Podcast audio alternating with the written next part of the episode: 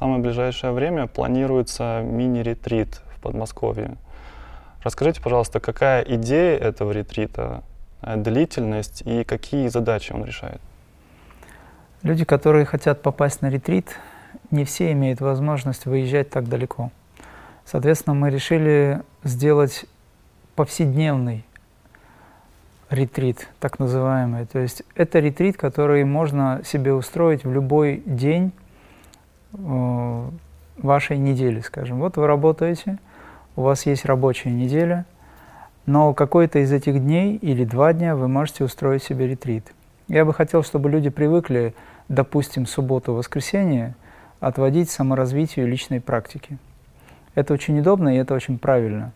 Потому что когда люди живут, работают, проходят месяцы по полгода, и потом они думают, что у них когда-то должен быть ретрит, они к нему готовятся, но здесь дни проходят. А вот если вы создадите хороший ритм, например, вы пятидневную рабочую, рабочую неделю, допустим, пять дней вы используете, занимаетесь так, как вы можете, но субботу, воскресенье вы полностью посвящаете себе.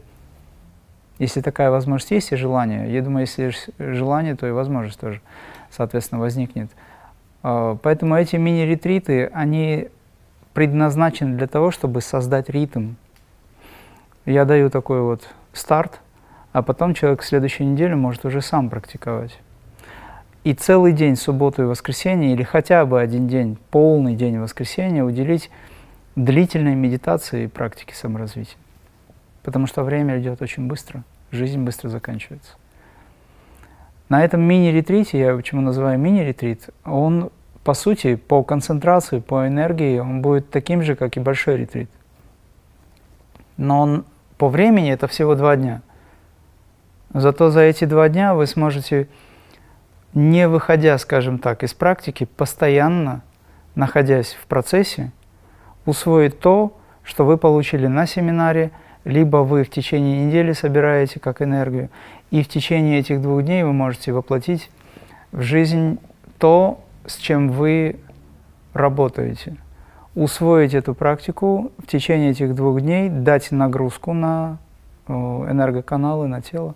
То есть это очень хорошо. И позволить себе долго сидеть в медитации, никуда не торопясь. И тогда вы поймете, насколько это работает. Потому что когда вы ставите чайник на газ, либо куда-то еще электрический, и не даете ему закипеть, то вы не поймете, как вода вскипает и какой должен быть чай, как он заваривается. Потому что чайник должен дойти до конца, до своего э, 120-градусного уровня, скажем. Он должен вскипеть, вода должна вскипеть.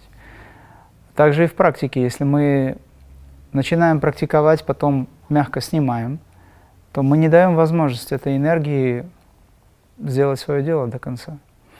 А ретрит двухдневный, когда вы никуда не торопитесь, где вы можете пошагово выполняя техники, не торопясь, долго, спокойно практиковать, позволит вам собрать всю энергию за эти два дня и дать мощный старт следующему уже рабочей неделе, допустим, да, у человека, следующий старт на целую неделю. Вы будете заряжены этой энергией.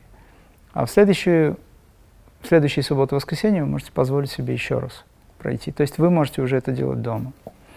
Ну и заодно, конечно же, мы все вместе встречаемся, и эта совместная встреча позволяет вам закрепить семинар как таковой, если есть вопросы, естественно, сатсанги. Естественно, на этих, э, в эти два дня, скажем, да, в эти мини, так называемый ретрит, в эти два дня мы будем прорабатывать все эти вопросы, отрабатывать физически, энергетически, информационно, духовно, которые накопились у людей. Потому что когда возникает вопрос, это целый процесс внутри человека, и, естественно, он требует реализации. Это не просто вопрос ментальный, я имею в виду касательно практики, это связано с психофизиологией человека. И это все можно преобразить. Эти два дня, они достаточно концентрированы в плане возможностей. Для тех, кто ни разу не был на ваших основных ретритах, э, расскажите, пожалуйста, что, какой распорядок дня, что, из чего состоит день на ретрите? День состоит из того, что вы проснулись.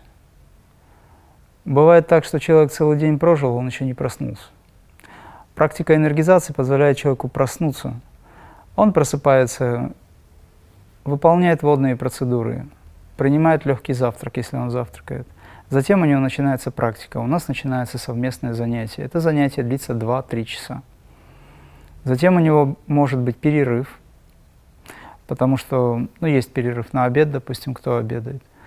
И после этого мы снова практикуем до позднего вечера. То есть это целый день занятий. Это почти как семинарная работа, когда мы целый день в практике во время семинара 6-8 часов в среднем. Но будут перерывы на личные какие-то необходимые события, скажем, да. Во время этого мини-ретрита вы сможете проработать все системы энергетики. Я буду следить за этим. А вечером, когда уже два занятия закончатся, у вас появится возможность поужинав, пообщаться и побыть на сатсанге. Ну, фактически это два занятия плюс какие-то личные моменты. Мини-ретрит подходит для новичков? Или обязательно необходимо пройти семинар Крия и уже посещать мини-ретрит? Желательно пройти семинар Крия, но если, допустим, человек все-таки приехал на мини-ретрит, э, по сути для него это будет семинар. Конечно, на семинаре я подробно объясняю и рассказываю, как должна э, выполняться техника, тайная садхана, допустим, да, тайная крия. И есть еще очень много информации. И желательно человеку в любом случае попасть на семинар, потому что вы знаете, что на семинаре еще и происходит инициация и посвящение. Вот, это важно. Но в дни мини-ретрита мы будем повторять всю ту э, практику, которую я даю на семинаре, естественно. Потому что из этого крия и состоит. Просто такого глубокого погружения в объяснение уже не будет желательно человеку все-таки подготовиться к этому. Ну, например, он должен знать 42 крии, чтобы вся группа не ждала его, когда ему объясняют, как с этим работать. Либо кто-то возьмет шефство над ним и в, это, в этот день будет показывать отдельно. Ну, например, ты можешь показать ему 42 крии, пока все будут медитировать.